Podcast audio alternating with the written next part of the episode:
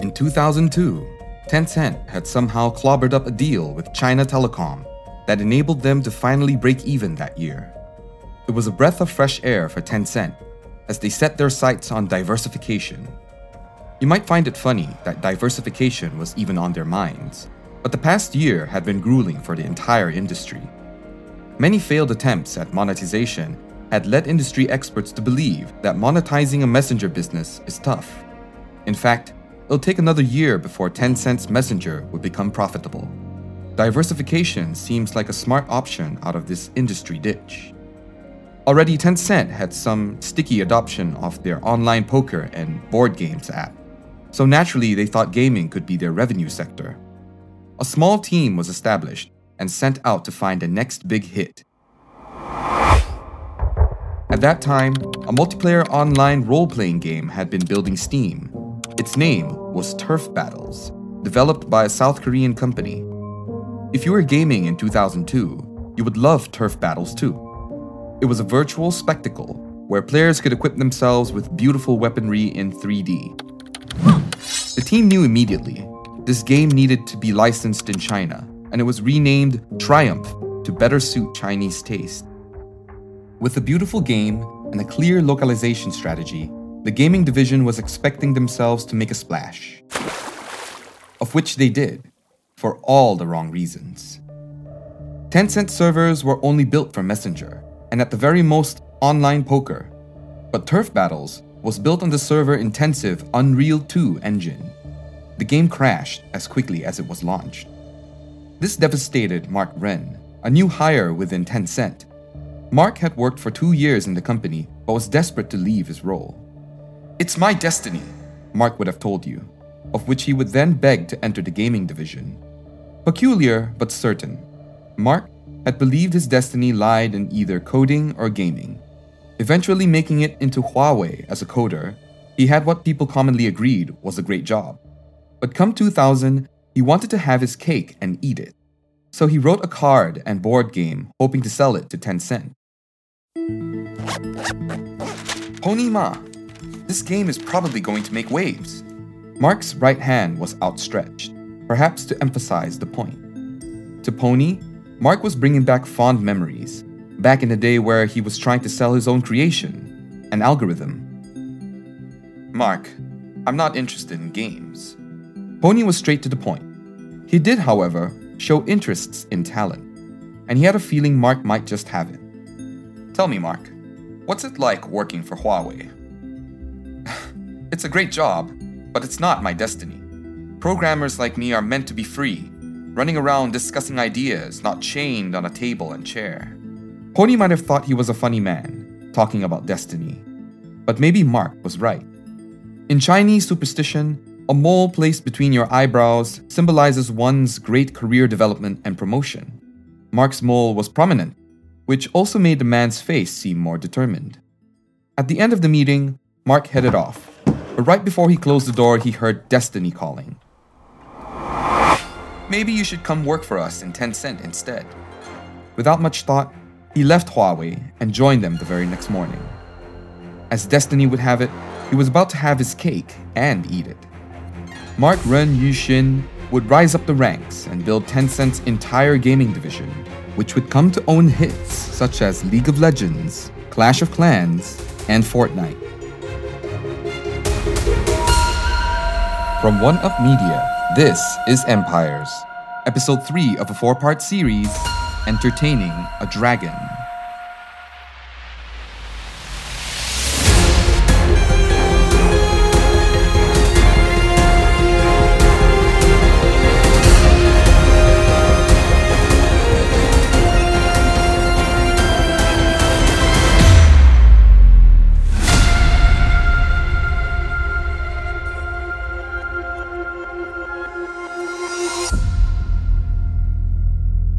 Tencent is famous because of its communications applications, which started as a desktop application, QQ, and eventually mobile, WeChat. The latter would eventually have over 1 billion monthly active users, a story for another time. But what might surprise people is that Tencent's main source of revenue is actually through games. In fact, its influence in gaming had become somewhat of a sore thumb amongst the West. and with good reason. Tencent's shark womb culture, which refers to cannibalistic competition within the company, extends even to its subsidiaries. We'll soon learn the devastating impact its culture can have, but let's start from the beginning, starting with Mark Ren's destiny. It's 2004, and Tencent then is very different from Tencent today. In 2004, Tencent was at the precipice of change. It had just restructured, integrating standard US corporate practices that streamlined the company.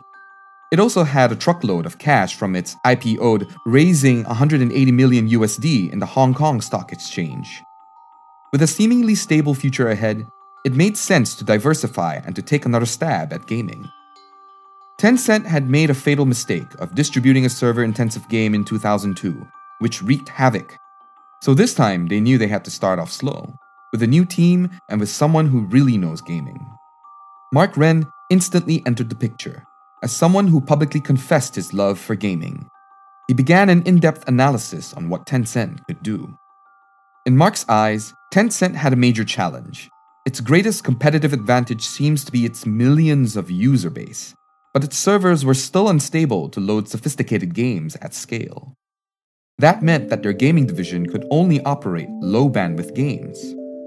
As a result of constraints, Mark recommended releasing something more casual, such as card and board games. He also requested a small team to build up the entire gaming interface. Tencent in 2004 was very aggressive against competition, and its primary mode of response was to copy competitors, almost wholesale, which it did. To Mark, he estimated that growing to 10,000 gaming users would be tough. So he declared to his team I'll treat dinner with every 10,000 users. In the months that followed, he would have treated them 13 times before struggling to keep up because of one feature that they added. Capitalizing on Tencent's large messenger user base, they added a pop up. It was the earliest versions of notifications, where friends would receive pop ups from each other whenever they are playing online. This network effect, coupled with the feeling of missing out, created a large and massive surge of casual gamers.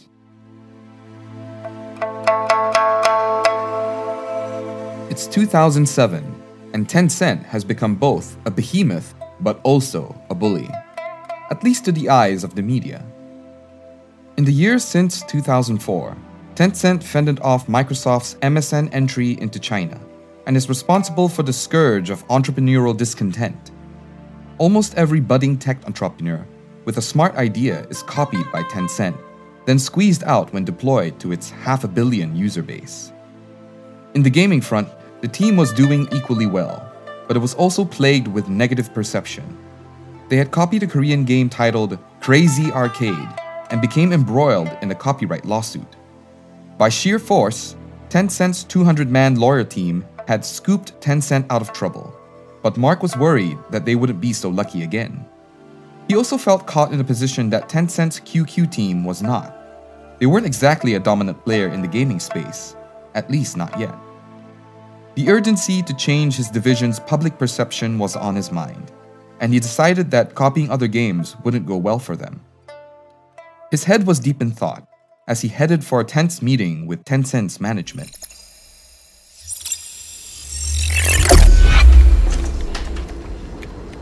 $50 million is insane, an executive said.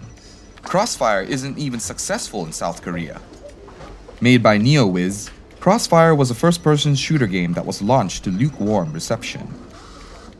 Let me explain. Mark's tone was certain. China has no first person shooting game yet, while Korea has tons. The reason why it didn't do well is because it's too simple for them, but to us, it's the perfect level of difficulty for any new player. He wasn't wrong. Learning how to play in Crossfire takes only three seconds. You just point a gun and shoot. But Mark, come on, 50 million. You yourself estimated that the game would only get 300,000 people to play. Do the maths. We're acquiring a user for $167. Mark knew the cost seemed insane on the surface, but he believed in a longer term vision. I get what you're saying here, but it's not about how much we're paying now. This will open up a gold mine for us in user behavior. The game is simple to play, but it's a play to win game. If they don't spend money to buy equipment, they'll reduce their chances of winning. If we get people used to this level of spending, every other game we launch will get easier and more profitable. The executives were warming up to him. Tencent was familiar with what Mark meant microtransactions. Already within their communications division, users paying for little costumes or hats was what made it profitable.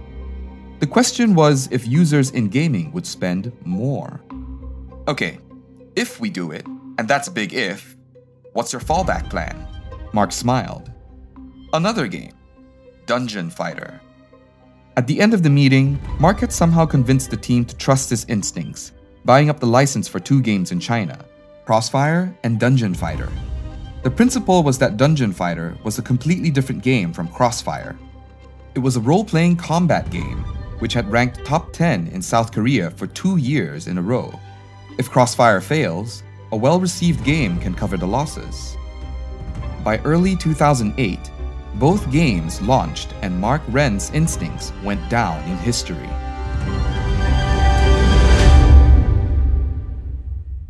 The games brought in 1.5 million people each within a year. The games would eventually generate Tencent close to $7 billion in revenue a year, and Tencent seemed well on its way to becoming a gaming juggernaut.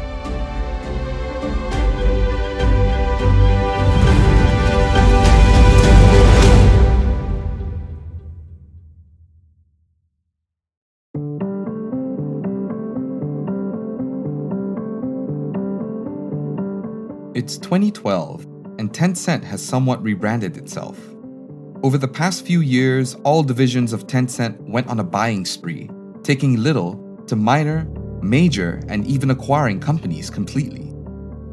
For Tencent, their biggest and most profitable acquisition was none other than Riot Games, which produced League of Legends. Initially, it came as a shock when Tencent decided it would take a different approach to acquire and grow instead of a copy to kill strategy. Everyone was so apprehensive that most believed after their investment they would eat or consume the company into itself. Nonetheless, it was a welcome change. At least if my company is destroyed, I would be rich with Tencent's money. Some entrepreneurs might have thought. Somehow, none of this happened, and Riot Games, despite being fully owned, could function independently, at least for now. But 2012 was also a year of paranoia for the entire gaming division. Tencent's communications team had successfully launched and grown their mobile messenger, WeChat, at the cost of its own QQ Messenger app. This behavior was surprisingly welcomed by Tencent executives as the fear of being disrupted by the competition was so great that Tencent employees rather disrupt themselves. This made the gaming executives look at each other. As a desktop first division, Will they be disrupted by the competition? It's time we make our own mobile first game, Mark Ren announced to the board of executives. Everyone grew excited on what's to come. Well, almost everyone. Seated at the far side of the room was Colin Yao, who could feel his stomach churning. Born in 1978, Colin experienced the introductions of computers in middle school which quickly turned into an obsession. While other boys' rebellions involved fistfights and foolish tantrums, Colin's rebellion was using his father's office computer over the weekend. It happened so frequently that his father became curious, so he decided to test him on the basics of programming. Much to his surprise, his knowledge far exceeded someone of his age. It was almost a dream come true for his parents that his teenage rebellion was to become an expert in programming. Almost, because his son would want a computer which in those days could easily cost months of a Chinese family's salary. But Colin's father recognized talent, and together, father and son went scouting for a computer that the family could afford. At age 15, Colin was the only student in his school to own a computer, which opened up a universe for him to practice his skills. Two years later, the most important experience of his life happened at age 17, Blizzard's Diablo was released in China. According to him, playing the game and experiencing the game's design had captured his heart. For the rest of his life, he would try to get closer to what he experienced with Diablo, graduating fluent in all forms of coding, and creating a demo game that somehow landed him his first job in 2000. Four years later, he would leave and set up his own gaming company, Dark Online, an obvious nod to Diablo's Chinese name, but also a foreshadow of what's to come. The next two years ultimately led to failure, taking every bit of wealth that he had. Penniless, yet somehow undeterred, he decided to return to corporate life in 2006, which was how he ended up in Tencent, a company that was ready to fund his gaming inspirations. Colin had been under Mark's team, and within two years, released a successful game titled G Kart, a Mario Kart copycat that performed exceedingly well bringing in 2 million users. It was why both Pony Ma and Mark felt confident. If anyone could produce a hit mobile game, it seemed like Colin could. But in 2012, it wasn't the pressure that had made his stomach churn. A few minutes ago, Pony Ma had also announced that the first thing to profit the most as we move into a mobile internet age are mobile games. This announcement wasn't for the gaming team to work hard, this was a call to arms, an open invitation for every other division to throw everything they got at creating a smash hit. Colin's stomach was churning because the entire Tencent company of over 20,000 staff will be competing at creating the next best mobile game. It will be a clash of clans, a real battle royale, of which he needs to get on top.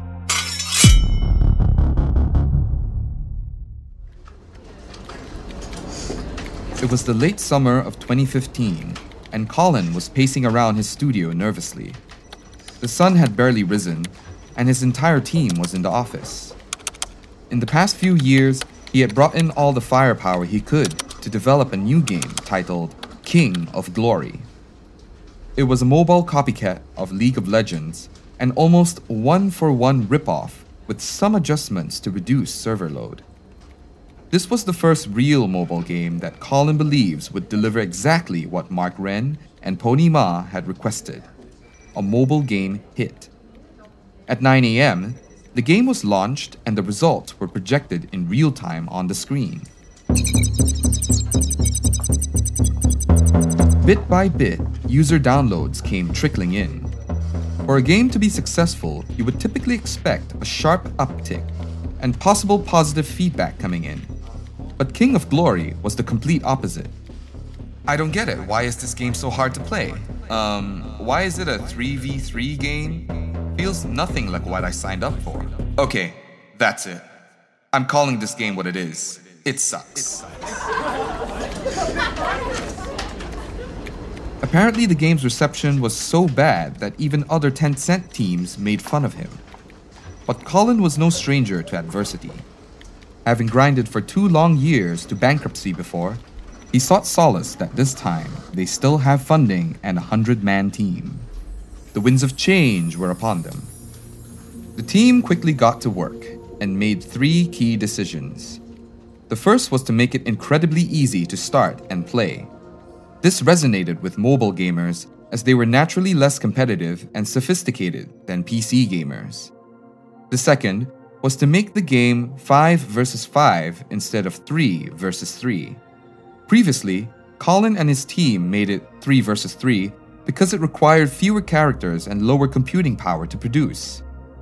This change put the team on overdrive to create more characters while writing better lines of code for smoother gameplay.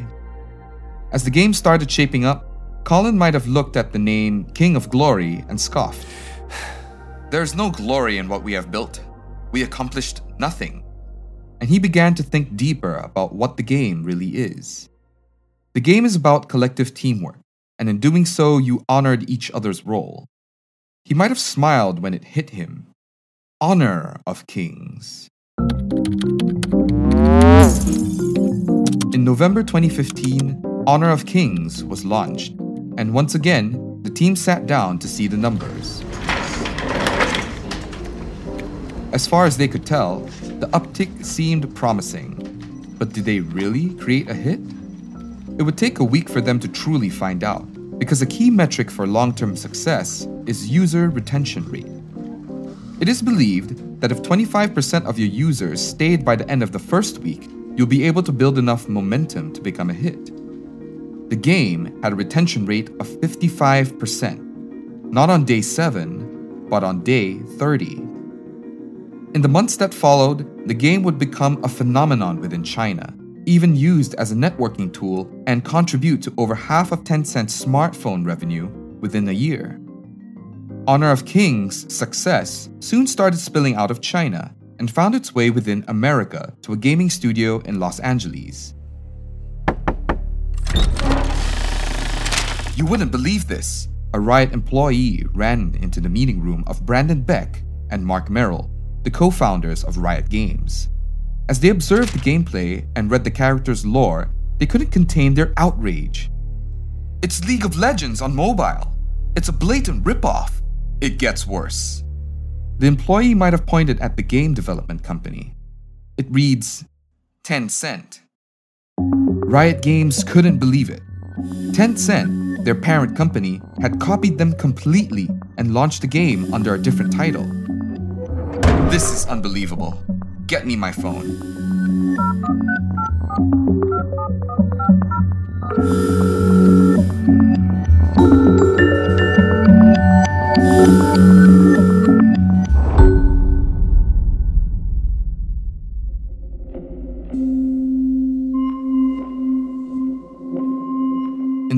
Of Legends lore, there lies an area of great magical concentration. It is said that the vast, unstable magical energy would mutate wildlife, birthing giant frogs, birds, and even serpents. It is this very power that attracts so many factions, turning the region into a battlefield in what players know as the Rift. A fitting name to describe the relationship between Tencent and Riot Games. To Tencent, Disrupting has always been the way, most of all internally. And while Riot Games was given the freedom to run its business as it is, it is still 100% wholly owned by Tencent. To Riot Games, there was implicit agreement that Tencent wanted them to flourish. Yet, introducing Honor of Kings as a direct copy and showing intention to expand into League of Legends' dominant markets seemed like a copy to kill move instead. Across the years, the Riot team would have a polite fencing with their parent company, Tencent, mostly behind closed doors, eventually settling their differences internally. In 2021, CEO Nicolo Laurent would address the public, sharing that their relationship remains solid. The Riot Games and Tencent conflict is complicated because Tencent wholly owns Riot Games. Put it in another way, Riot Games works for Tencent. And it doesn't help that Riot Games wasn't clean either. In 2014, Riot, which was 93% owned by Tencent at the time, had created a Hong Kong branch without informing Tencent. Their intention? To find ways to exert greater influence over the distribution of League of Legends within China. You see, Riot was giving away 70% of its China market profit to Tencent. While initially satisfied with the split, Riot grew to resent how much they have given, and naturally wanted a fairer split. They also saw Tencent as being frugal on the marketing of LoL. During this period, Riot instructed their employees not to divulge the stratagem to Tencent, but it's hard to hide such activities on Tencent's home ground. After they were discovered, Tencent stepped into the Riot office and bought up the remaining 7% of the company completely owning Riot Games and dismantling the secret Hong Kong division. By the 2020s, Tencent would come to own nine more gaming studios around the world and become a major shareholder in approximately 15 other studios. At the same time, Mark and Colin would continue to produce mobile gaming hits, including Pokemon Unite under the Tencent gaming development studio, TiMi. In totality, they would also generate over 10 billion in revenue, becoming the fourth largest gaming company by revenue behind Nintendo. But back in the offices in China, Pony Ma and his team didn't seem to be celebrating. Ever cautious and even borderline paranoid, Pony Ma had gotten word that the Chinese government had growing concerns over gaming. Spiritual opium was the term being thrown around As China entered the 2020s, major shifts were about to happen, and Pony Ma was right to be paranoid. The carps who turned billionaire dragons had forgotten the hand who permitted them. And as a consequence, China's tech market was about to lose trillions. From One Up Media, this is Empires, episode 3 of a four part series Entertaining a Dragon.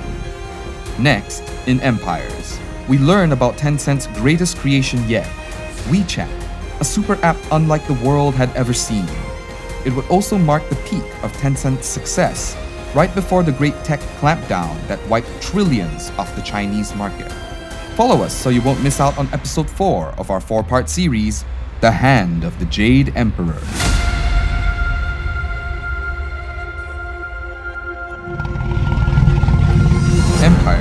One Up Media original, produced and edited by Guang Jin, audio experience by Ethan Sam, and narration by Peter Ung. A quick word on our reenactments and dramatizations. While we can't know exactly what they say, think, or feel at the moment, it is all based on research. Thank you for listening.